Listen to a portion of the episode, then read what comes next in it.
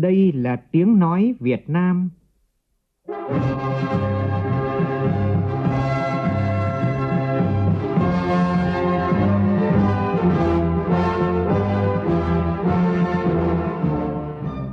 là tiếng nói Việt Nam, phát thanh từ Hà Nội, thủ đô nước Cộng hòa xã hội chủ nghĩa Việt Nam.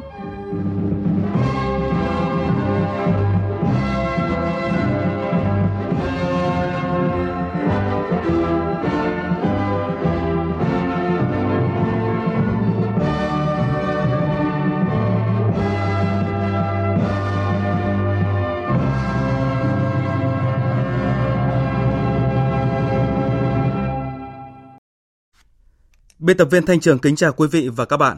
Mời quý vị và các bạn nghe chương trình Thời sự trưa của Đài Tiếng Nói Việt Nam với những nội dung chính sau đây.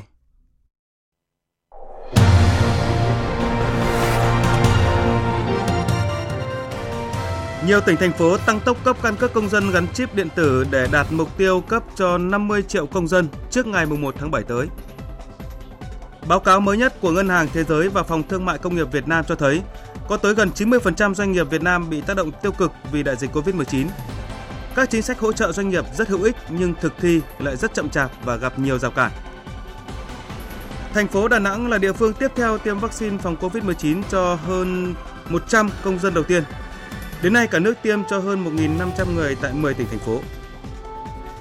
Trong phần tin thế giới, hôm nay bốn nhà lãnh đạo nhóm Bộ Tứ Kim Cương gồm Australia, Mỹ, Nhật Bản và Ấn Độ có phiên họp thượng đỉnh đầu tiên nhằm thảo luận về một loạt vấn đề nóng, đảm bảo hòa bình và tự do khu vực Thái Bình Dương, Ấn Độ Dương. Nhiều quốc gia trên thế giới khẳng định tiếp tục tiêm chủng vaccine của hãng AstraZeneca sau khi một số nước châu Âu tạm ngưng sử dụng do phản ứng phụ.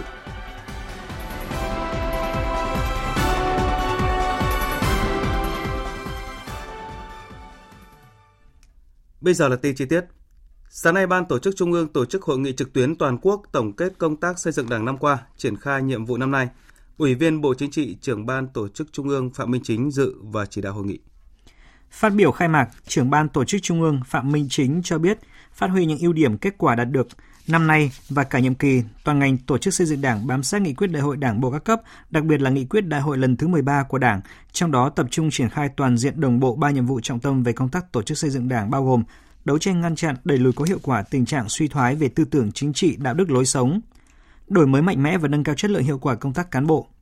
Tập trung xây dựng đội ngũ cán bộ các cấp, nhất là cấp chiến lược, người đứng đầu các cấp đủ phẩm chất, năng lực và uy tín, ngang tầm nhiệm vụ, tiếp tục đổi mới kiện toàn và từng bước hoàn thiện tổ chức bộ máy của hệ thống chính trị tinh gọn, nâng cao hiệu lực, hiệu quả. Sáng nay, ông Nguyễn Trọng Nghĩa, Bí thư Trung ương Đảng, trưởng Ban tuyên giáo Trung ương, đại biểu Quốc hội khóa 14 cùng tổ đại biểu Quốc hội số 3, đơn vị tỉnh Tiền Giang, có buổi tiếp xúc cử tri tại thị xã Gò Công. Phóng viên Nhật Trường đưa tin. Tại buổi gặp gỡ với đại biểu Quốc hội, cử tri địa phương đã nêu ra nhiều vấn đề bức xúc đề nghị Quốc hội, Chính phủ cần quan tâm. Đó là vấn đề thực hiện các công trình phòng chống hạn mặn, an toàn giao thông, bất cập trong việc thực hiện luật đất đai, vấn đề mua bảo hiểm xã hội, bảo hiểm y tế học sinh, sinh viên. Ông Trần Thanh Vân, cử tri xã Bình Xuân, thị xã Gò Công, chia sẻ.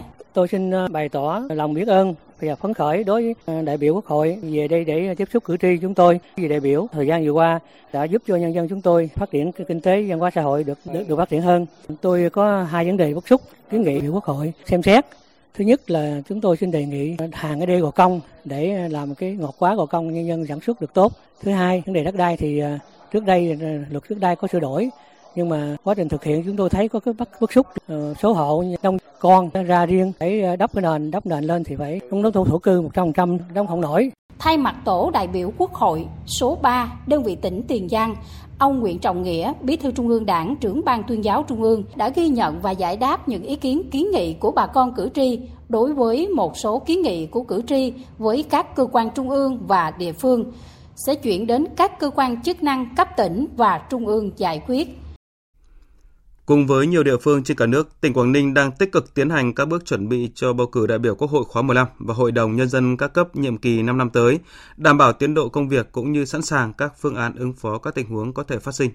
Ghi nhận của phóng viên Đài Tiếng Nói Việt Nam, thường trú khu vực Đông Bắc. Sau thành công của hội nghị hiệp thường lần thứ nhất, tỉnh Quảng Ninh đã cơ bản xác định được số lượng, cơ cấu, thành phần tham gia giới thiệu ứng cử đại biểu Quốc hội, đại biểu Hội đồng Nhân dân các cấp. Số người phân bổ giới thiệu lần đầu tại Hội đồng Nhân dân cấp tỉnh, huyện, xã đều gấp từ 3 đến 4 lần số lượng đại biểu được bầu. Trong đó, tỷ lệ nữ, người ngoài đảng, người dân tộc thiểu số, trẻ tuổi và tái cử đều đạt và cao hơn so với yêu cầu. Ông Nguyễn Văn Đủ, Chủ tịch Ủy ban bầu cử phường hà Lâm, thành phố Hạ Long cho biết. Thì chúng tôi đã có chỉ đạo đến các khu phố căn cứ theo các quy định của luật để dự kiến những người tham gia vào ban bầu cử về tiêu chí là những người có uy tín, có trình độ, có kinh nghiệm nhiều năm các kỳ bầu cử thì chúng tôi lựa chọn để đưa vào thực hiện cái nhiệm vụ bầu cử trong cái nhiệm kỳ này bảo đảm được cái kết quả tốt nhất. Bước vào thời gian cuối quá trình giới thiệu người tham gia ứng cử đại biểu Quốc hội và đại biểu Hội đồng Nhân dân các cấp, Ủy ban bầu cử từ cấp tỉnh tới các địa phương đều tập trung đôn đốc, hướng dẫn việc tiếp nhận, hoàn thiện hồ sơ ứng cử, đảm bảo chất lượng và tiến độ. Ông Phạm Xuân Huệ, Thủ trưởng Cơ quan Tổ chức Nội vụ thị xã Đông Triều, địa phương vừa tập trung quyết liệt phòng chống dịch, vừa đảm bảo tiến hành tốt các bước chuẩn bị cho công tác bầu cử thời gian qua, cho biết. Với ông trưởng tôi thì hiện nay đấy cũng đã hoàn thành cái việc giới thiệu và nộp hồ sơ đối với người ứng cử đại biểu Hội đồng dân tỉnh vào ngày 10 tháng 3 và phấn đấu sẽ hoàn thành cái việc giới thiệu nộp hồ sơ ứng cử của đại biểu Hội đồng dân ờ, thị xã cũng như là của cấp xã xong trước ngày 12 tháng 3. Trong ngày 14 tháng 3 thì sẽ chuyển các cái hồ sơ của người ứng cử cho ờ, Ủy ban Mặt trận ờ, Tổ quốc cung cấp chuẩn bị hiệp thương lần thứ hai. Cùng với đó, Quảng Ninh đã chủ động xây dựng phương án và kịch bản ứng phó các tình huống có thể xảy ra, nhất là các tình huống liên quan đến diễn biến dịch bệnh COVID-19, để công tác bầu cử được tiến hành dân chủ, bình đẳng, đúng pháp luật, an toàn, đạt kết quả tốt nhất và thực sự trở thành ngày hội của toàn dân. Tiếp theo là cụm tin về công tác phòng chống dịch COVID-19. Sáng nay nước ta có 2 ca mắc mới ghi nhận tại tỉnh Hải Dương. Tại Hà Nội đã qua 24 ngày không có ca bệnh mắc mới trong cộng đồng. Trong khi đó, tại thành phố Hải Phòng cũng đã 17 ngày thành phố này không có ca mắc mới tại cộng đồng. Sáng nay, 100 cán bộ nhân viên y tế tại Bệnh viện Phổi thành phố Đà Nẵng được tiêm vaccine ngừa COVID-19. Đây cũng là đơn vị đầu tiên của thành phố Đà Nẵng triển khai tiêm chủng đợt này. Tin của phóng viên Phương Cúc tại miền Trung. Theo danh sách, 100 cán bộ nhân viên y tế được tiêm vaccine phòng COVID-19 đợt này là những trường hợp thường xuyên tiếp xúc với nguồn bệnh. Bệnh viện Phổi Đà Nẵng đã bố trí các khu vực tư vấn trước tiêm, khám sàng lọc, phòng tiêm cũng như các phòng theo dõi sau tiêm với đầy đủ trang thiết bị cấp cứu, hộp chống sốc, hệ thống oxy trung tâm, máy thở. Bác sĩ Lê Đức Viễn, khoa chẩn đoán hình ảnh Bệnh viện Phổi Đà Nẵng là một trong trăm người được tiêm đợt này cảm thấy an tâm khi được tiêm phòng đợt đầu. Thực ra mà nói thì cũng hơi lo, nhưng mà có những cái đồ bảo hộ rồi có những cái sự hỗ trợ về chuyên môn của anh em xung quanh thì không có vấn đề gì. Và mình thấy sẽ yên tâm hơn khi mà làm ở trong cái bệnh viện điều trị cho Covid như thế này. Trong đợt này, Bộ Y tế cung cấp cho thành phố Đà Nẵng 100 liều vaccine phòng COVID-19. Bác sĩ Lê Thành Phúc, Giám đốc Bệnh viện Phổi Đà Nẵng cho biết, để bảo đảm việc tiêm chủng được an toàn, Bệnh viện Phổi Đà Nẵng đã tập hợp nhân viên y tế có chứng chỉ tiêm chủng, tổ chức tập huấn về tiêm vaccine phòng COVID-19 và trang bị đầy đủ, đảm bảo đúng quy định. Trước khi tiêm, bệnh viện đã thông tin về các phản ứng có thể gặp sau tiêm đến từng nhân viên y tế, đồng thời thiết lập sẵn sàng quy trình khép kín với đầy đủ trang thiết bị cấp cứu chống sốc. Bác sĩ Lê Thành Phúc cho biết. Cái việc tiêm vaccine này thì ờ, cũng là vinh dự và thời trách nhiệm và tôi hy vọng là không phải chỉ một mình bệnh viện phổi Đà Nẵng mà tất cả nhân viên y tế của cả nước nói chung và Đà Nẵng nói riêng sẽ được tiêm vaccine và trên cơ sở vaccine thì chúng ta sẽ diệt được Covid và chúng ta sẽ quay trở lại cuộc sống bình thường. Như vậy, tính đến nay sau hơn 4 ngày triển khai, nước ta đã tiêm vaccine COVID-19 cho hơn 1.600 người tại 10 tỉnh thành phố. Vấn đề đang được dư luận quan tâm là tỷ lệ phản ứng sau tiêm chủng thế nào và ngành y tế đang thực hiện những biện pháp gì để có thể giảm đến mức thấp nhất tai biến sau tiêm chủng. Phóng viên Văn Hải đề cập. Theo Bộ Y tế, không có loại vaccine nào an toàn tuyệt đối. Cũng như các loại vaccine khác, vaccine COVID-19 của AstraZeneca được cảnh báo có từ 10% trở lên những phản ứng như đau đầu, buồn nôn, đau cơ, đau khớp, đau nóng tại vị trí tiêm, ngứa, mệt mỏi, buồn nôn, sốt, bị sốt nhẹ là rất phổ biến và sốt từ 38 độ C trở lên là phổ biến. Có từ 1% đến dưới 10% số trường hợp bị sưng và đỏ tại vị trí tiêm. Chưa có dữ liệu đầy đủ về phản ứng nghiêm trọng như sốc phản vệ. Bà Dương Thị Hồng, Phó Viện trưởng Viện Vệ sinh Dịch tễ Trung ương, Phó trưởng Ban điều hành dự án tiêm chủng mở rộng quốc gia cho biết, đã yêu cầu các điểm tiêm chủng của 13 tỉnh thành phố có dịch thực hiện sát sao khâu khám sàng lọc để có thể hạn chế đến mức thấp nhất tai biến xảy ra bất kể một loại vaccine nào thì cũng như là một loại thuốc hay sinh phẩm khi đưa vào cơ thể thì đều có thể có những biến cố bất lợi và đặc biệt là có những cái phản ứng rất là trầm trọng à, ví dụ như là phản ứng sốc phản vệ là hoàn toàn là yếu tố cơ địa cá thể của mỗi người đối với một loại thuốc hoặc sinh phẩm nào đó và vừa rồi thì Bộ Y tế cũng đã có tập huấn rất đầy đủ cho cán bộ y tế của các tuyến về phương thức phòng chống sốc phản vệ uh, cho người được tiêm chủng và tất cả các sở y tế cũng đã chỉ đạo rất sát sao cái việc tổ chức các đội cấp cứu lưu động để xử trí những cái biến cố bất lợi có thể xảy ra sau khi tiêm mũi vaccine COVID-19. Dự kiến từ nay đến cuối năm, Việt Nam sẽ có hàng chục triệu liều vaccine COVID-19 để tiêm cho người dân. Khi triển khai tiêm đại trà, nếu có bất cứ phản ứng gì, người dân cần đến cơ sở y tế để được theo dõi và xử trí kịp thời. Thời sự VOV, nhanh, tin cậy, hấp dẫn. Sáng nay, Bộ Quốc phòng tổ chức lễ trao quyết định của Chủ tịch nước cho sĩ quan đi thực hiện nhiệm vụ tại trụ sở Liên Hợp Quốc, tổng kết nhiệm kỳ công tác cho các sĩ quan Việt Nam, kết thúc nhiệm kỳ tại các phái bộ gìn giữ hòa bình Liên Hợp Quốc tại Nam Sudan và Cộng hòa Trung Phi. Thượng tướng Nguyễn Chí Vịnh, Ủy viên Thường vụ Quân ủy Trung ương, Thứ trưởng Bộ Quốc phòng, trưởng ban chỉ đạo Bộ Quốc phòng về tham gia hoạt động gìn giữ hòa bình Liên Hợp Quốc đã trao quyết định cho Trung tá Trần Đức Hưởng, Cục gìn giữ hòa bình Việt Nam đi thực hiện nhiệm vụ là sĩ quan tham mưu kế hoạch thuộc Phòng Kế hoạch Quân sự, Văn phòng các vấn đề quân sự, Cục Hoạt động Hòa bình tại trụ sở Liên Hợp Quốc ở New York, Hoa Kỳ. Tổng kết nhiệm kỳ công tác của 6 sĩ quan tại phái bộ Cộng hòa Trung Phi và 3 sĩ quan tại phái bộ Nam Sudan – cả 9 sĩ quan đều được các phái bộ đánh giá hoàn thành xuất sắc nhiệm vụ được giao hoặc là hoàn thành tốt và có nhiều mặt xuất sắc. Từ tháng 6 năm 2014 đến nay, Việt Nam đã cử 180 lượt cán bộ nhân viên thuộc Bộ Quốc phòng đi làm nhiệm vụ gìn giữ hòa bình Liên Hợp Quốc tại các phái bộ Nam, Sudan, Cộng hòa Trung Phi và Cục Hoạt động Hòa bình tại trụ sở Liên Hợp Quốc. Với những đóng góp của mình, các quân nhân Việt Nam đều được Liên Hợp Quốc đánh giá cao, dư luận trong nước và quốc tế ủng hộ. Tại tỉnh Hậu Giang, sáng nay diễn ra lễ khánh thành nhà máy điện mặt trời đầu tiên của tỉnh. Dự án do công ty cổ phần Hancom Việt Nam và đối tác là tập đoàn Shizen Energy Nhật Bản làm chủ đầu tư tại xã Hòa An, huyện Phụng Hiệp. Phóng viên Tấn Phong đưa tin.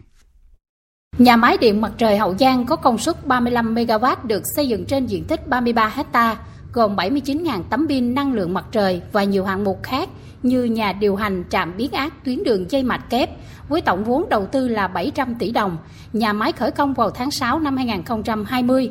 Sau 6 tháng triển khai thi công đã chính thức hoàn thành và phát điện lên lưới vào ngày 26 tháng 12 năm 2020 với sản lượng điện dự kiến khoảng 50.800 MWh trên một năm, và doanh thu của nhà máy dự kiến khoảng 80 tỷ đồng trên một năm. Nhà máy này chỉ là khởi đầu của kế hoạch đầu tư dài hạn và bền vững của Hancom tại tỉnh Hậu Giang. Hiện nay, công ty đã được Ủy ban Nhân dân tỉnh Hậu Giang chấp thuận chủ trương mở rộng dự án điện mặt trời Hậu Giang 2 với công suất 40 MW nhằm phát huy tối đa hiệu quả các công trình kỹ thuật hạ tầng sẵn có. Tại buổi lễ, ông Trần Thanh Mẫn, Ủy viên Bộ Chính trị, Chủ tịch Ủy ban Trung ương Mặt trận Tổ quốc Việt Nam đã trao tặng 50 suất quà cho các hộ nghèo trên địa bàn tỉnh, mỗi suất bao gồm quà và 2 triệu đồng. Công ty cổ phần tập đoàn Phương Trang cũng đã ủng hộ Quỹ an sinh phúc lợi xã hội tỉnh 2 tỷ 500 triệu đồng. Gần 90% doanh nghiệp Việt Nam bị tác động tiêu cực vì đại dịch COVID-19. Đây là thông tin được đưa ra tại buổi công bố báo cáo tác động của dịch bệnh COVID-19 đối với doanh nghiệp Việt Nam, một số phát hiện chính từ điều tra doanh nghiệp năm 2020. Sự kiện được tổ chức sáng nay tại Hà Nội do Phòng Thương mại và Công nghiệp Việt Nam phối hợp với Ngân hàng Thế giới tổ chức Báo cáo được xây dựng dựa trên kết quả khảo sát hơn 10.000 doanh nghiệp tại 63 tỉnh, thành phố trên cả nước trong năm vừa qua. Tin của phóng viên Nguyễn Hằng. Trong số các nhóm doanh nghiệp, đối tượng chịu ảnh hưởng tiêu cực nhiều hơn cả là các doanh nghiệp mới hoạt động dưới 3 năm và doanh nghiệp có quy mô siêu nhỏ. 65% doanh nghiệp tư nhân và 62% doanh nghiệp FDI cho biết doanh thu cũng bị giảm so với năm 2019. Trước tình hình khó khăn do ảnh hưởng từ dịch, các chính sách hỗ trợ và sự đồng hành của chính phủ được các doanh nghiệp đánh giá cao nhất là các chính sách tài khóa như việc giãn, hoãn thuế giá trị gia tăng, thuế thu nhập, tiền thuê đất, các chính sách nới lỏng về tín dụng của các ngân hàng, 75% doanh nghiệp cho rằng các chính sách hỗ trợ của chính phủ là hữu ích. Tuy nhiên, theo cộng đồng doanh nghiệp, việc tiếp cận các chính sách vẫn còn nhiều rào cản. Do đó, cần có chương trình cụ thể để thúc đẩy thực thi các chính sách hỗ trợ đem lại hiệu quả thiết thực. Ông Nguyễn Văn Thời, Tổng Giám đốc Công ty Cổ phần Đầu tư và Thương mại TNG kiến nghị. Bản thân kể cả ngành chiến may và các ngành khác, đặc biệt là ngành du lịch, các doanh nghiệp đang rất khó khăn mà đặc biệt rất thiếu vốn cũng mong rằng là trong cái gói hỗ trợ tín dụng cũng nên mở rộng đấy, hạn chế các cái rào cản. Mà đặc biệt là có thể cho doanh nghiệp là vay tín chấp. Thế còn các gói hỗ trợ về thuế thì hiện nay cũng đang rất tốt. Thì tôi nghĩ đề nghị rằng là chính phủ nên tiếp tục trong năm 2021 này mà thậm chí nữa có thể hỗ trợ sang năm 2022 Phát biểu tại buổi công bố, Chủ tịch Phòng Thương mại và Công nghiệp Việt Nam Vũ Tiến Lộc cho rằng vấn đề thực thi chính sách bao giờ cũng là khâu yếu nhất. Vì vậy, các ưu tiên cải thiện năng lực thực thi, cần quan tâm hơn nữa cho các doanh nghiệp có quy mô nhỏ, siêu nhỏ bởi khả năng chống chịu rất kém của đối tượng doanh nghiệp này. Nghiên cứu áp dụng thêm các một số giải pháp mà các quốc gia khác đang thực hiện như hỗ trợ tài chính cho các doanh nghiệp duy trì tỷ lệ người lao động cao, hỗ trợ chi phí đào tạo nghề, nâng cao trình độ cho người lao động. Cần xây dựng chính sách phát triển công nghiệp, dịch vụ hỗ trợ theo hướng bớt lệ thuộc vào nguồn cung từ bên ngoài, giảm tình trạng gia công đã kéo dài quá lâu trong nền kinh tế Việt Nam. Sáng nay, Hội Lữ hành Hà Nội Câu lạc bộ Du lịch Bền vững Vigreen và Bảo tàng Lịch sử Quốc gia tổ chức khởi động chương trình Vigreen Caravan, giới thiệu các sản phẩm du lịch chất lượng, khác biệt và bền vững. Phóng viên Huyền Trang đưa tin. Với chủ đề Green Caravan Tây Bắc mùa ban nở, chuyến hành trình có quy mô lớn với sự tham gia của gần 30 xe ô tô tự lái và khoảng 150 du khách. Chương trình hướng tới mục tiêu phát huy giá trị lịch sử, văn hóa, xã hội, bảo vệ môi trường và đem lại hiệu quả kinh tế bền vững. Theo đó, nhiều hướng dẫn đã được đưa ra trong hành trình tour như đảm bảo an toàn và phòng chống dịch COVID-19, bảo vệ di tích, hạn chế rác thải nhựa, bảo vệ thiên nhiên, hỗ trợ cộng đồng làm du lịch, vân vân, tạo nên một không khí du lịch thoải mái nhưng đầy ý nghĩa và có trách nhiệm với môi trường, xã hội. Ông Phùng Quang Thắng, Chủ tịch Hội Lữ hành Hà Nội kiêm Chủ tịch câu lạc bộ du lịch bền vững V-Green cho biết. Tiêu chí của du lịch bền vững đó là ba cái trụ cột. Thứ nhất là bảo vệ môi trường, ờ, văn hóa xã hội và kinh tế bền vững. Trong mỗi một cái trụ cột đó nó có những cái cần phải có phương pháp khác nhau để tiếp cận. Ví dụ như là trong du lịch bền vững nó như một cán cân, một bên sẽ là lợi ích kinh tế, một bên kia là môi trường và văn hóa xã hội. Cái cán cân này nó phải được rất cân bằng, không vì lợi ích quá mà bị giảm về môi trường cũng như là văn hóa xã hội mà lúc này chúng ta phải cân bằng rồi cùng đẩy lực văn hóa xã hội cũng được phát huy rồi là môi trường được bảo vệ và kinh tế có lợi ích và bền vững. Số liệu thống kê mới nhất cho thấy tổng kim ngạch thương mại giữa Việt Nam và các tiểu vương quốc Ả Rập Thống Nhất UAE trong 2 tháng đầu năm nay tăng tới 58% so với cùng kỳ năm ngoái. Trong đó kim ngạch Việt Nam xuất khẩu sang UAE đạt gần 750 triệu đô la Mỹ, nhập khẩu 72 triệu đô. Điện thoại, các linh kiện và xin lỗi quý vị, Điện thoại các loại và linh kiện vẫn là mặt hàng xuất khẩu chính của Việt Nam sang các tiểu vương quốc Ả Rập thống nhất, đạt hơn 550 triệu đô la Mỹ, tăng gấp đôi so với cùng kỳ năm ngoái và chiếm tới 2 phần 3 tổng kim ngạch xuất khẩu. Các mặt hàng nông thủy sản cũng đều tăng trưởng khả quan. Trong khi đó, do ảnh hưởng của COVID-19, các mặt hàng như là giày dép và hàng dệt may có kim ngạch giảm so với cùng kỳ. Thương vụ Việt Nam tại các tiểu vương quốc Ả Rập thống nhất lưu ý, các tiểu vương quốc Ả Rập thống nhất được xem là cửa ngõ để thâm nhập Trung Đông và châu Phi. Do vậy, hàng hóa Việt Nam xuất khẩu sang thị trường này sẽ có thêm nhiều cơ hội để tái xuất hàng hóa sang các nước khác. Thưa quý vị, cửa khẩu quốc tế Bình Hiệp, tỉnh Long An là cửa ngõ lưu thông hàng hóa Việt Nam Campuchia ở khu vực biên giới Tây Nam. Trong khi các cửa khẩu khác luôn tấp nập hàng hóa và phương tiện thì cửa khẩu quốc tế Bình Hiệp lại điều hưu vắng vẻ. Nguyên nhân là hạ tầng thiếu đồng bộ và xuống cấp nghiêm trọng. Phóng viên Vinh Quang đề cập. Cửa khẩu Bình Hiệp là cửa khẩu quốc tế đường bộ nằm trên địa bàn xã Bình Hiệp, thị xã Kiến Tường, tỉnh Long An. Thông thường với cửa khẩu Vayra, huyện Kampong Ro, tỉnh Svayriang, Campuchia. Nhiều năm qua, khu vực này luôn điều hưu vắng vẻ vì lượng phương tiện vận chuyển hàng hóa qua lại rất ít. Nhiều doanh nghiệp cho biết, để đưa hàng hóa từ các cảng sông, cảng biển, các khu công nghiệp tại khu vực Đông Nam Bộ đến cửa khẩu Bình Hiệp phải di chuyển bằng quốc lộ 62. Đây là tuyến đường huyết mạch và độc đạo nhưng đã bị xuống cấp nghiêm trọng. Mặt đường hai chiều nhỏ hẹp, lồi lõm, chi chít những ổ voi, ổ gà.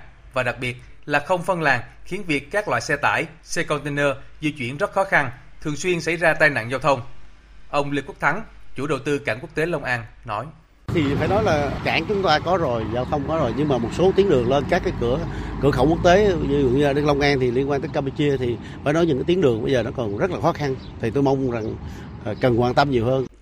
Theo ông Ngô Văn Nhân, Phó Chi cục trưởng Chi cục Hải quan cửa khẩu quốc tế Bình Hiệp Long An, một loạt các vấn đề tại chỗ khiến cửa khẩu thiếu tính cạnh tranh, như cơ sở hạ tầng bến bãi, nhà kho có nhưng chưa đáp ứng được nhu cầu về mặt công cộng cũng không đáp ứng. À, như là nhà tắm vệ sinh à, nơi à, nghỉ ngơi của khách à, du lịch cũng như là khách qua lại làm xuất khẩu thì cũng không có. À, cũng như vừa rồi thì à, ban lý cũng có à, bố trí à, là các lực lượng để thu phí thì cũng không có à, phòng ốc à, ở chung với lại chi cục hải quan.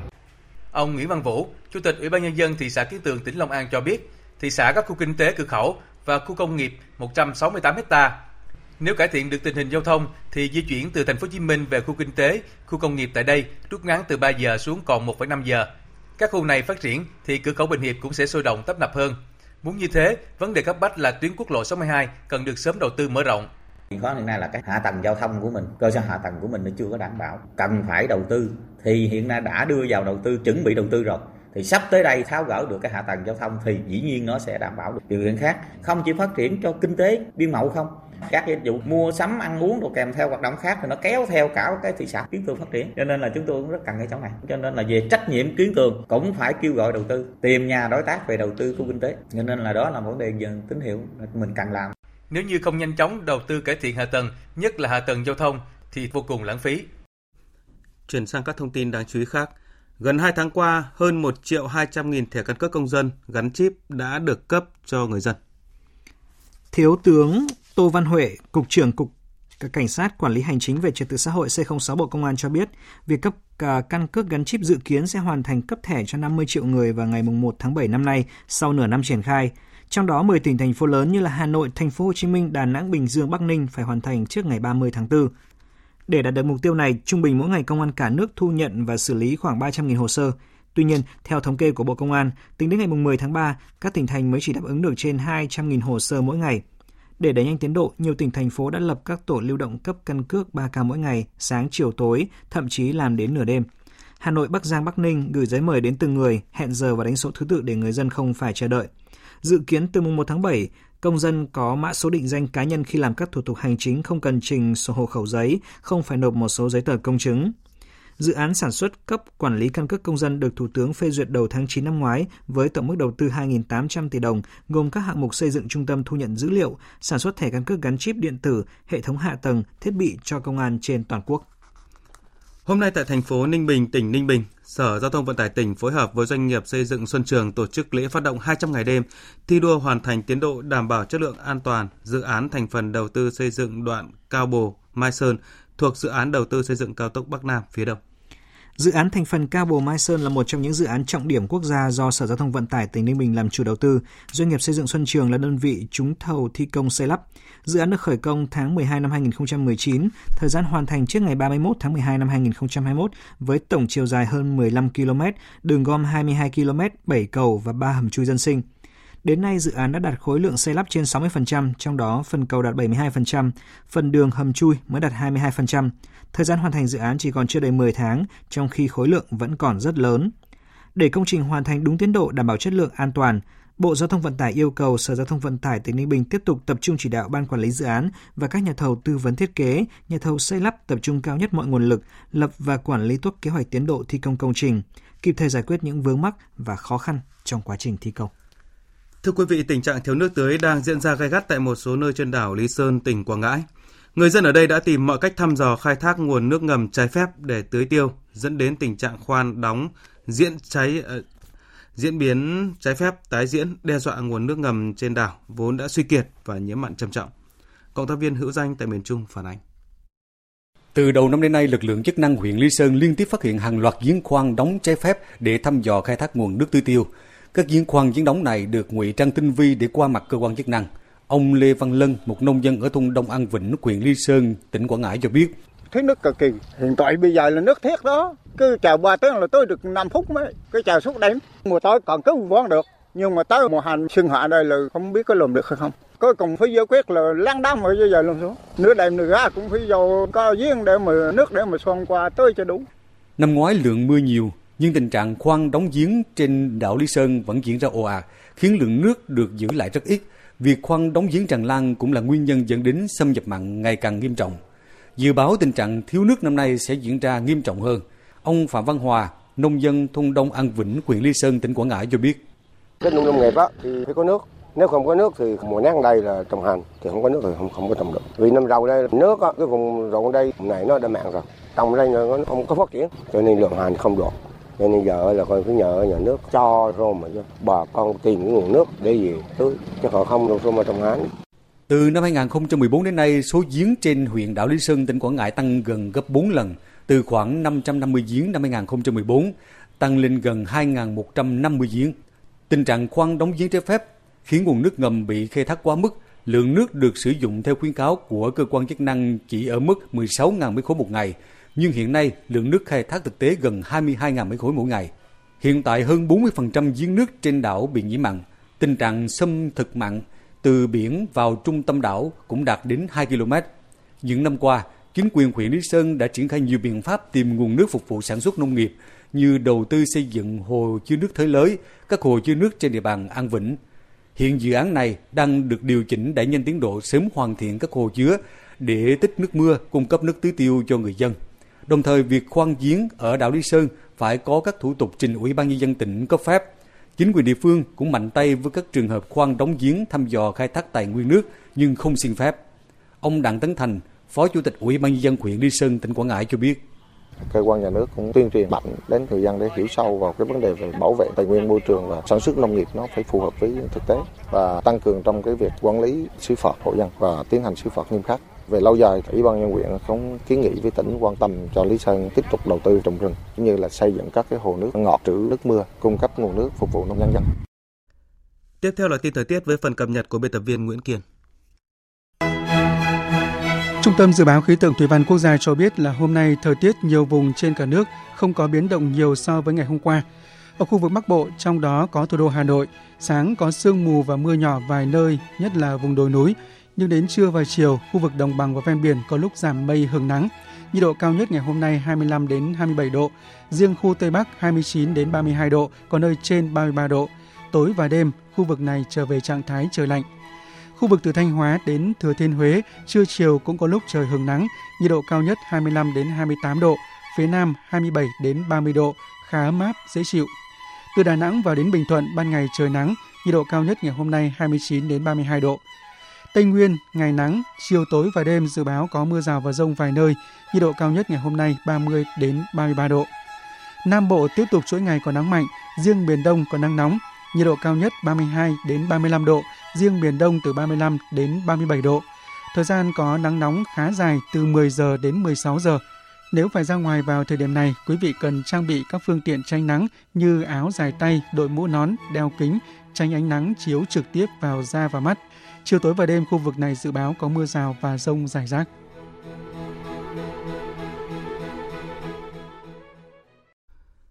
Chuyển sang phần tin quốc tế, chưa đầy 12 tiếng sau khi Hội đồng Bảo an Liên Hợp Quốc thông qua tuyên bố chủ tịch lên án các hành động bạo lực nhắm vào dân thường ở Myanmar, hôm qua các cuộc đụng độ giữa người biểu tình và cảnh sát tại đất nước Đông Nam Á này khiến ít nhất 12 người thiệt mạng. Những diễn biến cho thấy cuộc khủng hoảng chính trị tại Myanmar chưa thể sớm chấm dứt, bất chấp việc Hội đồng quân sự cầm quyền của nước này tuyên bố sẽ chỉ điều hành đất nước trong khoảng một thời gian nhất định, sau đó sẽ tổ chức tổng tuyển cử và chuyển giao quyền lực cho đảng nào giành chiến thắng. Biên tập viên Đài tiếng nói Việt Nam tổng hợp thông tin. Truyền thông địa phương đưa tin, ít nhất 8 người đã thiệt mạng ở thị trấn Maying, miền trung nước này, trong khi 4 người thiệt mạng ở thành phố Yangon và các thành phố khác. Hiện biểu tình đang diễn ra tại nhiều thành phố, thị trấn của Myanmar. Các nhà hoạt động Myanmar tuyên bố sẽ tổ chức nhiều cuộc biểu tình và đình công hơn vào hôm nay. Những diễn biến này diễn ra chỉ 12 tiếng sau khi Hội đồng Bảo an Liên Hợp Quốc họp và thông qua tuyên bố Chủ tịch Hội đồng Bảo an về tình hình ở Myanmar, bày tỏ quan ngại về những diễn biến gần đây đây là lần thứ hai trong vòng chưa đầy một tháng, Hội đồng Bảo an lên tiếng về tình hình Myanmar. Và đây là tuyên bố mạnh mẽ nhất của Hội đồng Bảo an kể từ khi biến động chính trị xảy ra tại Myanmar. Ngay sau tuyên bố chung của Hội đồng Bảo an, Đại sứ Trung Quốc tại Liên Hợp Quốc Trương Quân đã ra một tuyên bố riêng, nhấn mạnh đã tới lúc đối thoại và ngoại giao, đồng thời kêu gọi xuống thang căng thẳng ở Myanmar. Trung Quốc đang liên hệ với các bên liên quan tại Myanmar để tạo điều kiện thúc đẩy tình hình trở lại trạng thái bình thường tại nước này trong thời gian sớm nhất. Những gì đã xảy ra tại Myanmar về bản chất là công việc nội bộ của nước này. Cộng đồng quốc tế trên cơ sở tôn trọng chủ quyền, độc lập chính trị, toàn vẹn lãnh thổ và thống nhất quốc gia của Myanmar giúp các bên liên quan tại nước này tiến hành đối thoại và hòa giải phù hợp với mong muốn và lợi ích của người dân. Cũng trong ngày hôm qua, người phát ngôn của chính quyền quân sự Myanmar, chuẩn tướng Zhao Mintun cho biết, Hội đồng quân sự cầm quyền của nước này sẽ chỉ điều hành đất nước trong một khoảng thời gian nhất định trước khi tổ chức bầu cử. Có những mục tiêu mà chúng tôi sẽ thực hiện, đó là chúng tôi sẽ điều tra việc gian lận trong bầu cử. Chúng tôi sẽ tổ chức một cuộc bầu cử và giao quyền cho bên nào chiến thắng. Chúng tôi tôn trọng ý kiến của các nước láng giềng và cộng đồng quốc tế về hòa bình của đất nước, nhưng chúng tôi sẽ kiên định với những mục tiêu mà chúng tôi đã lên kế hoạch. Hôm nay dự kiến các nhà lãnh đạo nhóm Bộ Tứ Kim Cương gồm Australia, Mỹ, Nhật Bản và Ấn Độ có phiên họp thượng đỉnh bốn bên đầu tiên nhằm thảo luận về một loạt vấn đề bên cạnh an ninh Ấn Độ Dương và Thái Bình Dương thời kỳ mới.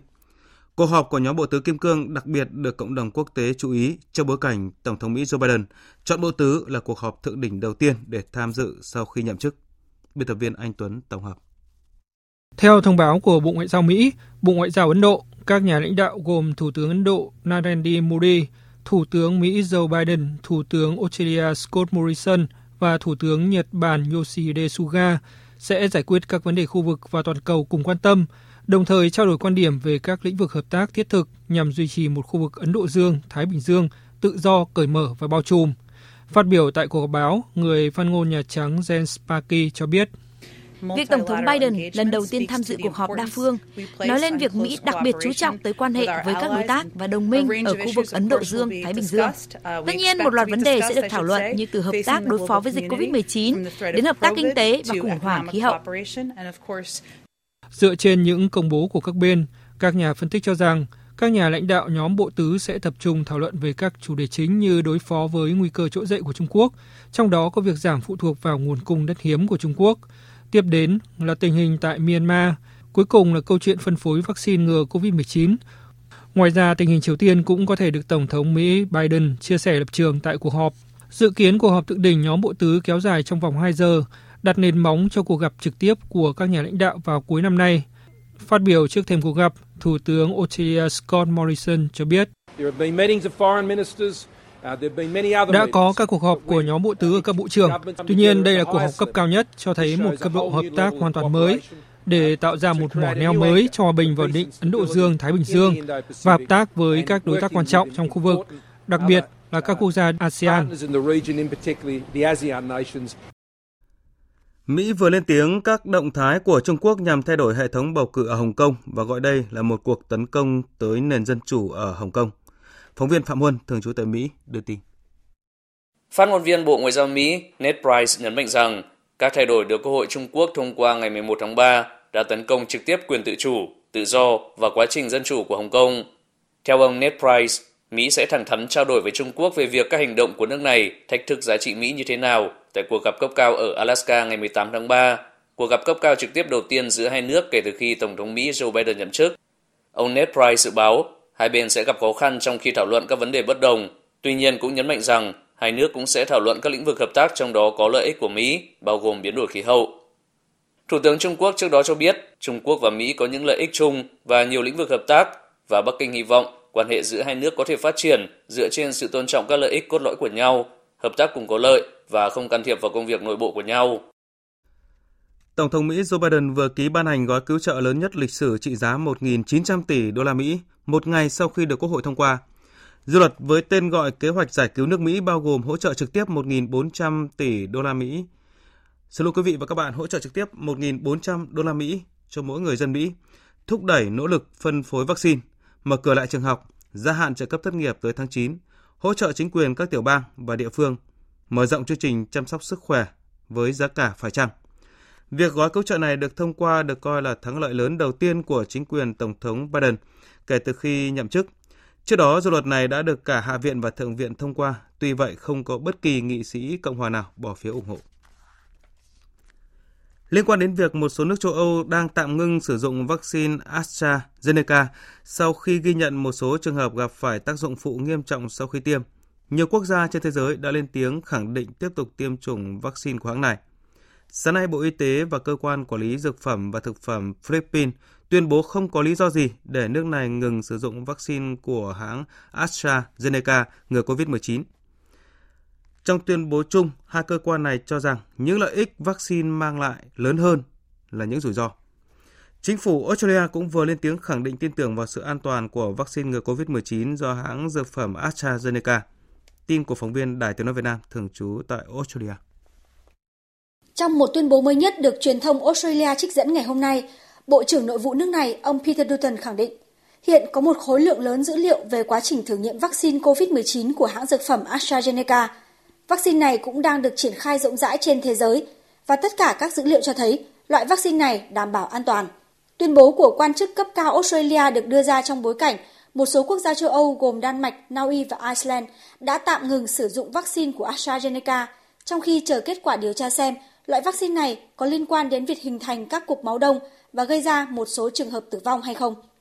Liên quan đến chương trình tiêm chủng vaccine ngừa COVID-19 của Australia, nước này đặt mục tiêu sẽ hoàn thành tiêm chủng cho toàn dân vào tháng 10 năm nay. Tuy nhiên, kế hoạch này rất có thể sẽ phải kéo dài sang năm 2022 do thiếu nguồn cung vaccine.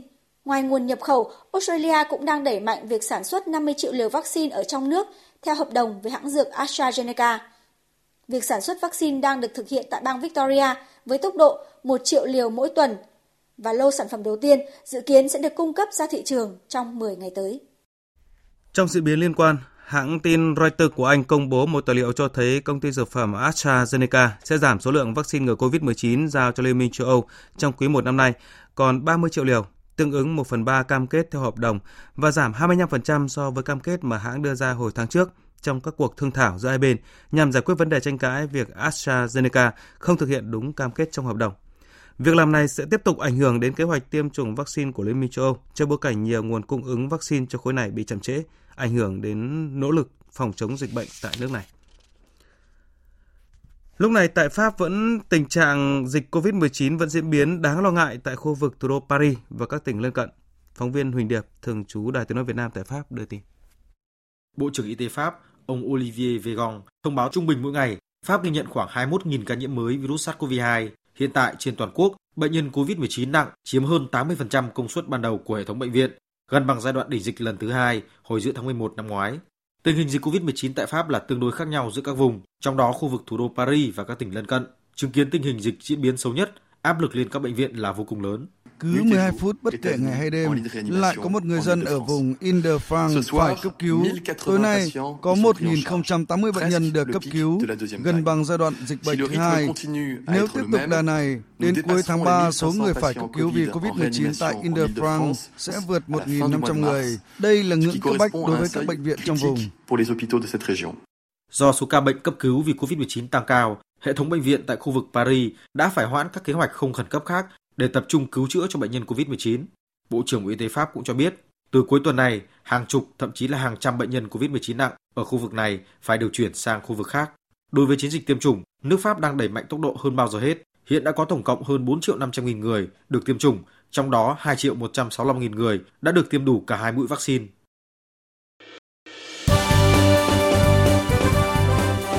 Thời sự tiếng nói Việt Nam Thông tin nhanh Bình luận sâu Tương tác đa chiều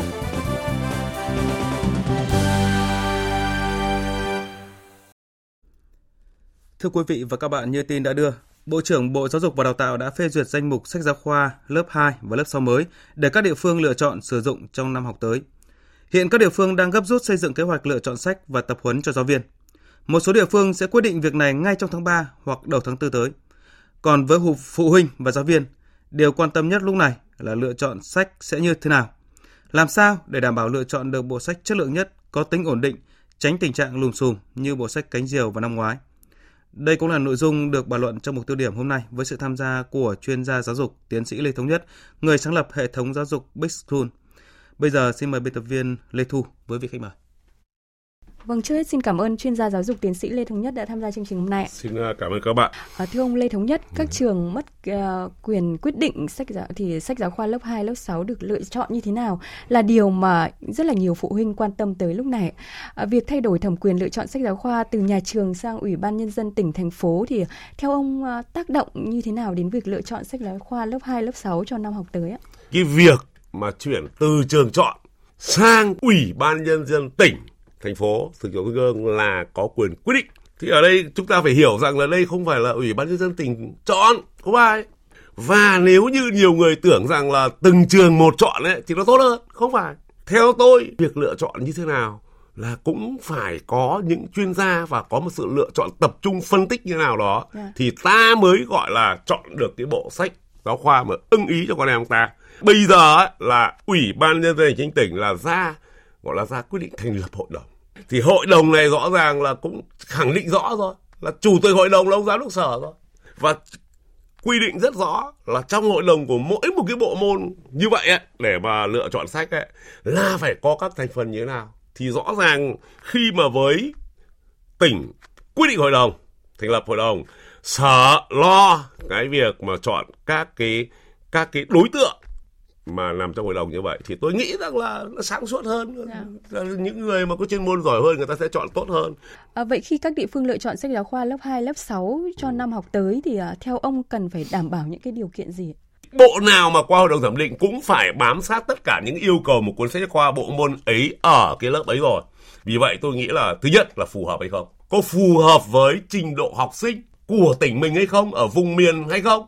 Tôi nói thí dụ như là nghệ an năm ngoái khi chọn tiếng việt lớp 1 chẳng hạn Đấy, thì Nghệ An là gì? Là các trường mà ở những thị trấn và những miền đồng bằng ấy là họ lựa chọn một bộ bộ quyền. Yeah. Còn những cái trường mà lại ở những vùng núi xa xôi, trình độ học sinh yếu hơn, điều kiện cơ sở vật chất yếu hơn thì người ta lại chọn một cái bộ mà theo người ta là phù hợp hơn. Như vậy có nghĩa rằng là có thể một cái quyển sách giáo khoa tốt ở cho địa phương này, cho vùng miền này mà chưa hẳn đã phù hợp cho cái cái vùng khác địa phương khác. Vì vậy cho nên tôi nghĩ rằng là cái chữ mà phù hợp là, là quan trọng nhất vâng quan trọng nhất. Đấy. Ừ. rồi cũng cũng phải nói thêm là căn cứ vào trình độ thực tế trình độ của học sinh nhưng và cũng lại phải căn cứ vào trình độ thực tế của giáo viên. Liệu giáo viên ấy đúng không? Là có quen với cái cách tiếp cận đó hay không? Có đủ đảm bảo để có thể là truyền thụ được hay không? Vì vậy cho nên là tôi nghĩ rằng ở đây là chúng ta tôi nghĩ là không có quyển nào hay hơn quyển nào cả dạ. mà vấn đề là phù hợp hay hay là không dạ, vâng có một điều băn khoăn như này thưa ông ạ vâng. à, việc thay đổi chủ thể quyết định uh, chọn sách giáo khoa cho năm học tới ừ. cũng đặt ra những cái vấn đề mà chính các địa phương cũng có băn khoăn ạ ừ. nhất là sau những lùm xùm và chất lượng của một số bộ sách giáo khoa lớp 1 năm ừ. ngoái ừ. À, trong khi chính những cái bộ sách này lại được lựa chọn và chiếm thị phần nhiều nhất à, ngoài ra có những cái lo lắng là uh, xuất phát từ thực tế có thể xảy ra đó là năm trước thì uh, trường đã chọn sách giáo khoa này nhưng mà năm tới thì tỉnh có thể sẽ chọn sách giáo khoa khác vâng. và điều này sẽ ảnh hưởng không ít đến việc dạy và học của học sinh và các nhà trường. Vâng. Ông uh, có nghĩ như nào về cái thực trạng này có thể xảy ra?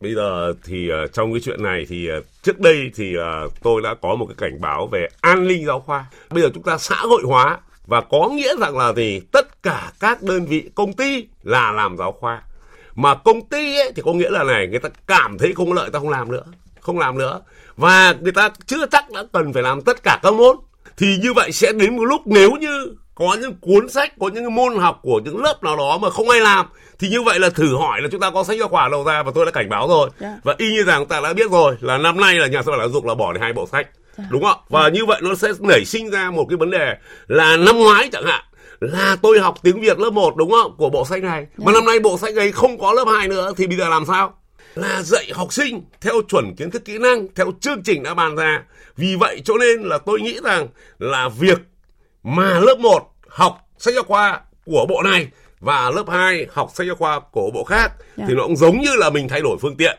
thay đổi phương tiện thì nó có bỡ, bỡ ngỡ thí dụ bây giờ tôi quen ngồi xe đạp rồi mà tôi sang xe máy nó hơi bỡ ngỡ Tuy nhiên không ai khẳng định rằng là cái sự lựa chọn của lớp 2 lại thua cái sự lựa chọn của lớp 1. Thưa tiến sĩ Lê Thống Nhất, dù là chọn sách giáo khoa là thẩm quyền của Ủy ban nhân dân các ừ. tỉnh thành phố nhưng mà nhiều ý kiến cũng cho rằng là Bộ Giáo dục và Đào tạo phải có những cái hướng dẫn kỹ càng à, và để đảm bảo tiến độ cũng như là chất lượng nghiên cứu lựa chọn sách giáo khoa của các địa phương thì theo ông Bộ Giáo dục và Đào tạo cần có những cái sự hướng dẫn rồi là giám sát như thế nào trong việc chọn sách giáo khoa cho năm học tới? Giờ là nếu mà dư luận thì người ta không băn khoăn ở cái chuyện là trường được chọn hay là tỉnh quyết định yeah. Dạ. mà chị băn khoăn một điều là liệu ở đây có phải chạy không đấy chẳng hạn như rằng là là do quan hệ đúng không yeah. Dạ. mà chọn chứ không phải là do phù hợp với địa phương mình mà chọn vậy thì ở đây cái điều cực kỳ quan trọng mà chúng ta phải quan sát mà không phải nhá không phải bộ giáo dục đào tạo làm việc này đâu mà tôi nghĩ là khi an ninh cũng phải vào cuộc yeah. thì mình mới trả lời được câu hỏi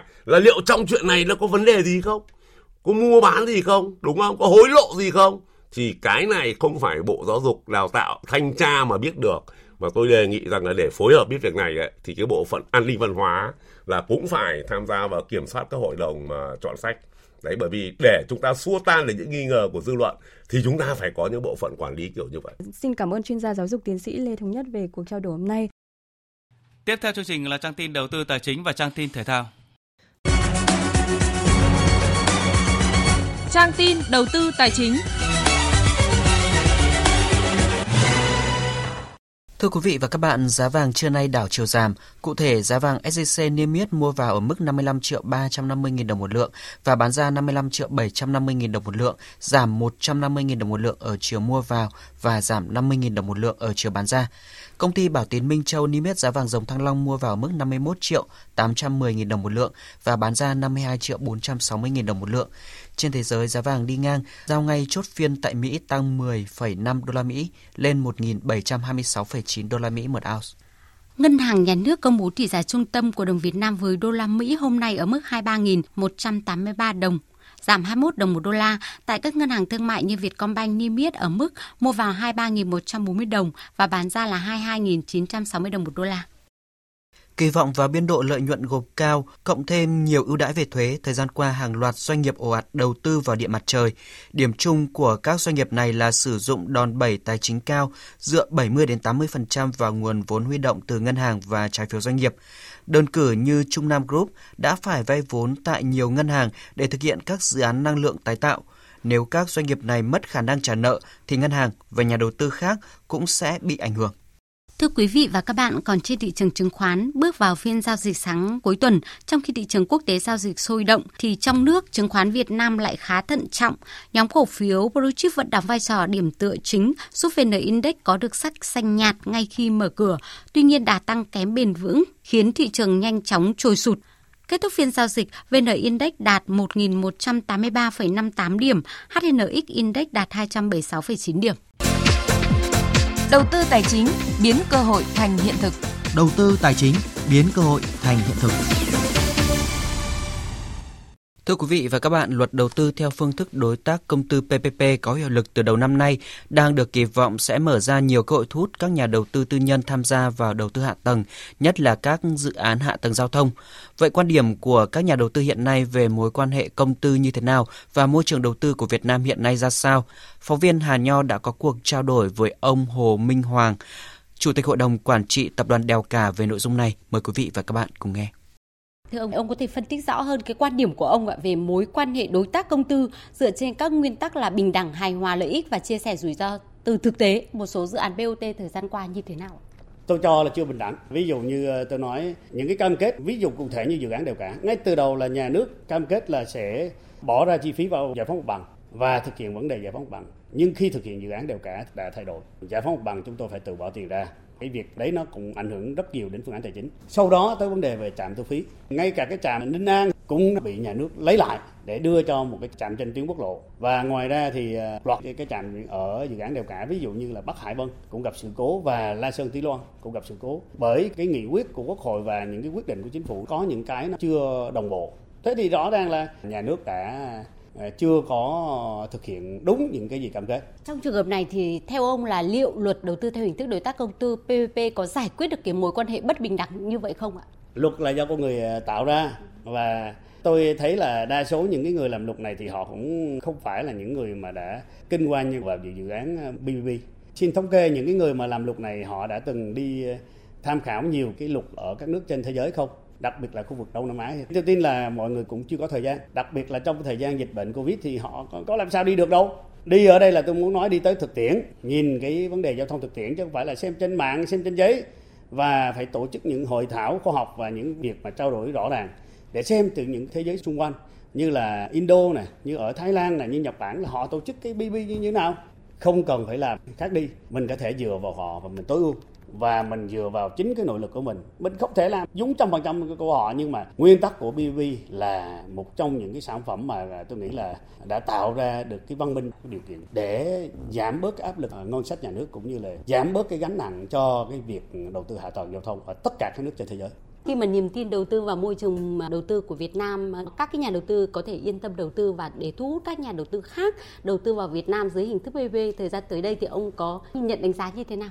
Tôi nghĩ ờ, ở đây là người dân cũng dần dần sẽ thấu hiểu hơn khó khăn của đất nước, sẽ chia sẻ hơn về cái thu phí hay là cách làm BOT hay là nay là BBB và Bộ Giao thông rồi chính phủ à, các bộ ngành liên quan dần dần là họ cũng sẽ có cái sự ờ, thống nhất sẽ phải điều chỉnh sẽ có nhiều cái thay đổi.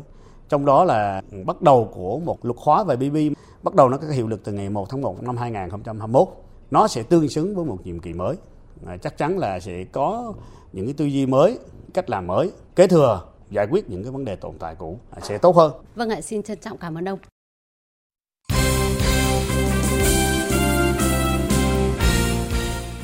Thưa quý vị và các bạn, chiều qua, câu lạc bộ Hà Nội có buổi tập cuối trên sân Hàng Đẫy trước khi di chuyển đến làm khách của Hải Phòng tại vòng 3 V-League diễn ra vào chiều mai 13 tháng 3. Ngoại trừ Quang Hải phải tập riêng do đang bị chấn thương nhẹ ở đầu gối, tất cả các cầu thủ Hà Nội đều sẵn sàng cho trận đấu tại sân Lạch Tray. Ở buổi tập này, tiền vệ Nguyễn Hồng Sơn đã có những chia sẻ về sự chuẩn bị của Hà Nội sau hai trận đáng quên đầu mùa giải. Thì em thấy ờ, cả đội tinh thần rất tốt và thoải mái để chuẩn bị cho trận gặp Hải Phòng vào thứ bảy. Ừ, Bruno và Giovanni thì em thấy hai bạn ấy hòa nhập rất là nhanh và cũng uh, bắt nhịp được uh, lối chơi với của cả đội. Trong buổi tập chiều qua, câu lạc bộ Hà Nội cũng ra mắt tân trợ lý Dương Ngọc Sơn trong thành phần ban huấn luyện của đội bóng. Trong sự nghiệp của mình, cựu thuyền thủ quê gốc Nghệ An từng gặt hái nhiều thành công cùng câu lạc bộ Hà Nội. Chiều qua, Liên đoàn bóng đá châu Á AFC thông báo về việc tổ chức các trận đấu vòng bảng AFC Champions League 2021. Theo đó, do tình hình dịch COVID-19 tại khu vực Đông Á đang diễn biến phức tạp, nên các trận đấu tại khu vực này chỉ bắt đầu từ cuối tháng 6, đầu tháng 7 thay vì tháng 4 như dự kiến. Với quyết định này của AFC, câu lạc bộ Viettel sẽ không phải thi đấu vòng bảng AFC Champions League 2021 vào cuối tháng 4. Như vậy, các cầu thủ như Bùi Tiến Dũng, Quế Ngọc Hải, Nguyễn Trọng Hoàng, Nguyễn Hoàng Đức sẽ có thể yên tâm tập trung cùng đội tuyển Việt Nam, chuẩn bị cho 3 trận đấu cuối cùng của vòng loại thứ hai World Cup 2022 khu vực châu Á diễn ra từ ngày 3 tháng 6 đến ngày 15 tháng 6. Trong các ngày từ 11 tháng 3 đến 14 tháng 3, tại Liên đoàn bóng đá Việt Nam VFF diễn ra lớp tập huấn trọng tài các giải bóng đá nữ và giải trẻ quốc gia năm 2021. Tham dự lớp tập huấn có 23 trọng tài nữ, 51 trọng tài nam. Kết thúc lớp tập huấn, các trọng tài tham gia làm nhiệm vụ tại giải bóng đá nữ vô địch U19 quốc gia 2021 diễn ra từ ngày 16 tháng 3 đến ngày 8 tháng 4 tại sân Thanh Trì. Trọng tài Bùi Thị Thu Trang cho biết. Ngoài cái việc mà phải rèn luyện thể lực hàng ngày thì trước khi đến với khóa tập thì mình ôn rèn thêm về luật và tăng cường thể lực nhiều hơn nữa để chuẩn bị tốt cho cái đợt kiểm tra thể lực ờ, thực sự rất là vinh dự và kèm theo đó cũng là một cái thử thách khá là lớn đối với mình. Ngoài việc rèn luyện thể lực cao hơn nữa thì mình phải cố gắng nhiều hơn nữa. Các trọng tài Bùi Thị Thu Trang cùng với Trương Thị Lệ Trinh mới đây đã được FIFA chọn vào danh sách dự kiến làm nhiệm vụ tại vòng chung kết giải bóng đá nữ thế giới năm 2023. Trong thời gian này, cứ 6 ngày trong tuần, trợ lý Trương Thị Lệ Trinh đều phải thực hiện các giáo án mà FIFA gửi cho. Qua các thiết bị công nghệ, FIFA sẽ đánh giá nhiều tiêu chí về cô, Lệ Trinh chia sẻ. Bản thân tin khi mà nhận được cái tin này rất là vui. Trong cái vui đó cũng có những cái lo lắng. Thứ nhất là sắp xếp giữa công việc, nhà trường và công việc tập luyện sắp tới. Mình phải sắp xếp như thế nào để cho nó hợp lý.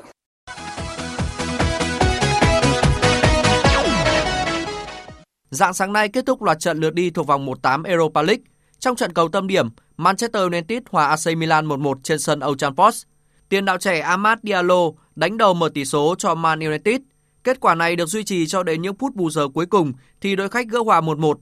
Đó cũng là pha ghi bàn bằng đầu và người lập công là Simon Dae. Huấn luyện viên Solskjaer chia sẻ sau trận đấu. Tôi rất thất vọng khi phải nhận bàn thua vào phút cuối cùng. Điều đó làm cho mọi chuyện trở nên khó khăn hơn. Chúng tôi đã đấu với một đội mạnh. một trận hòa có lẽ là kết quả công bằng. Tôi hy vọng Marcus Rashford sẽ trở lại vào tuần tới. Edison Cavani thì có thể và trên lý thuyết chúng tôi đang có được đội hình mạnh hơn cho chuyến làm khách trên sân của AC Milan. Cũng trên sân nhà Tottenham đánh bại Dynamo Zagreb 2-0, cái pha lập công đều thuộc về Harry Kane. Thắng trận 2-0, Tottenham đang chiếm ưu thế lớn trong việc giành vé vào vòng tứ kết. Huấn luyện viên Jose Mourinho cho rằng Win 2-0 at home is never a bad result, but we deserve to score more goals. Giành chiến thắng 2-0 trên sân nhà không phải là một kết quả tệ, nhưng chúng tôi xứng đáng ghi được nhiều bàn hơn nữa. Chúng tôi cần phải chơi tập trung hơn ở trận lượt về. Chúng tôi không đến đó chơi phòng ngự để bảo vệ kết quả đã giành được. Chúng tôi cần vượt qua vòng loại và sẽ cố gắng thắng trận đấu đó. Một đại diện khác của bóng đá Anh là Arsenal cũng thắng cách biệt đội chủ nhà Olympiacos với tỷ số 3-1. Ở một số trận đấu khác, Ajax thắng đậm Young Boy 3-0, Dynamo Kiev thua Villarreal 0-2, Slava Praha hòa Zanger 1-1, Granada thắng Mondo 2-0 và Roma đánh bại Shakhtar Donetsk với tỷ số 3-0. Dự báo thời tiết Phía Tây Bắc Bộ có mưa vài nơi, trưa chiều giảm mây, trời nắng, gió nhẹ, đêm trời lạnh, nhiệt độ từ 20 đến 32 độ. Phía Đông Bắc Bộ có mưa nhỏ vài nơi, trưa chiều giảm mây hưởng nắng. Riêng vùng núi phía Bắc có mưa rào và rông vài nơi, gió Đông Nam cấp 2, cấp 3, đêm trời lạnh, nhiệt độ từ 20 đến 27 độ. Các tỉnh từ Thanh Hóa đến Thừa Thiên Huế có mưa vài nơi, trưa chiều giảm mây trời nắng, gió Đông Bắc đến Đông cấp 2, cấp 3, nhiệt độ từ 21 đến 30 độ. Các tỉnh ven biển từ Đà Nẵng đến Bình Thuận, chiều nắng đêm có mưa rào vài nơi, gió Đông Bắc đến Đông cấp 2, cấp 3, nhiệt độ từ 22 đến 32 độ. Tây Nguyên chiều nắng, chiều tối và đêm có mưa rào và rông vài nơi, gió đông cấp 2, cấp 3, nhiệt độ từ 18 đến 33 độ. Nam Bộ chiều nắng, riêng miền Đông có nắng nóng, chiều tối và đêm có mưa rào và rông vài nơi, gió đông cấp 2, cấp 3, nhiệt độ từ 23 đến 37 độ. Khu vực Hà Nội có mưa nhỏ vài nơi, trưa chiều giảm mây hưởng nắng, gió đông nam cấp 2, cấp 3, đêm trời lạnh, nhiệt độ từ 21 đến 26 độ. Tin dự báo thời tiết biển, vịnh Bắc Bộ có mưa vài nơi, sáng có sương mù nhẹ, tầm nhìn xa trên 10 km, giảm xuống dưới 1 km trong sương mù, gió Đông Bắc đến Đông cấp 3, cấp 4. Vùng biển từ Quảng Trị đến Quảng Ngãi, vùng biển từ Cà Mau đến Kiên Giang không mưa, gió đông cấp 4. Vùng biển từ Bình Định đến Ninh Thuận và vùng biển từ Bình Thuận đến Cà Mau không mưa, gió đông bắc cấp 4, cấp 5. Khu vực Bắc Biển Đông không mưa, gió Đông Bắc cấp 4, cấp 5, riêng phía Đông Bắc có lúc cấp 6, giật cấp 7 biển động. Khu vực giữa Biển Đông, khu vực quần đảo Hoàng Sa thuộc thành phố Đà Nẵng, khu vực Nam Biển Đông và khu vực quần đảo Trường Sa thuộc tỉnh Khánh Hòa có mưa rào vài nơi, gió Đông Bắc cấp 4, cấp 5. Vịnh Thái Lan có mưa rào vài nơi, gió Đông Bắc đến Đông Nam cấp 3, cấp 4. Thông tin dự báo thời tiết vừa rồi cũng đã kết thúc chương trình Thời sự trưa của Đài Tiếng Nói Việt Nam. Chương trình hôm nay do các biên tập viên Thu Hòa, Thanh Trường, Duy Quyền, Hoàng Ân biên soạn và thực hiện với sự tham gia của kỹ thuật viên Thu Huệ. Chịu trách nhiệm nội dung Hoàng Trung Dũng. Cảm ơn quý vị và các bạn đã quan tâm theo dõi. Xin kính chào tạm biệt và hẹn gặp lại quý vị.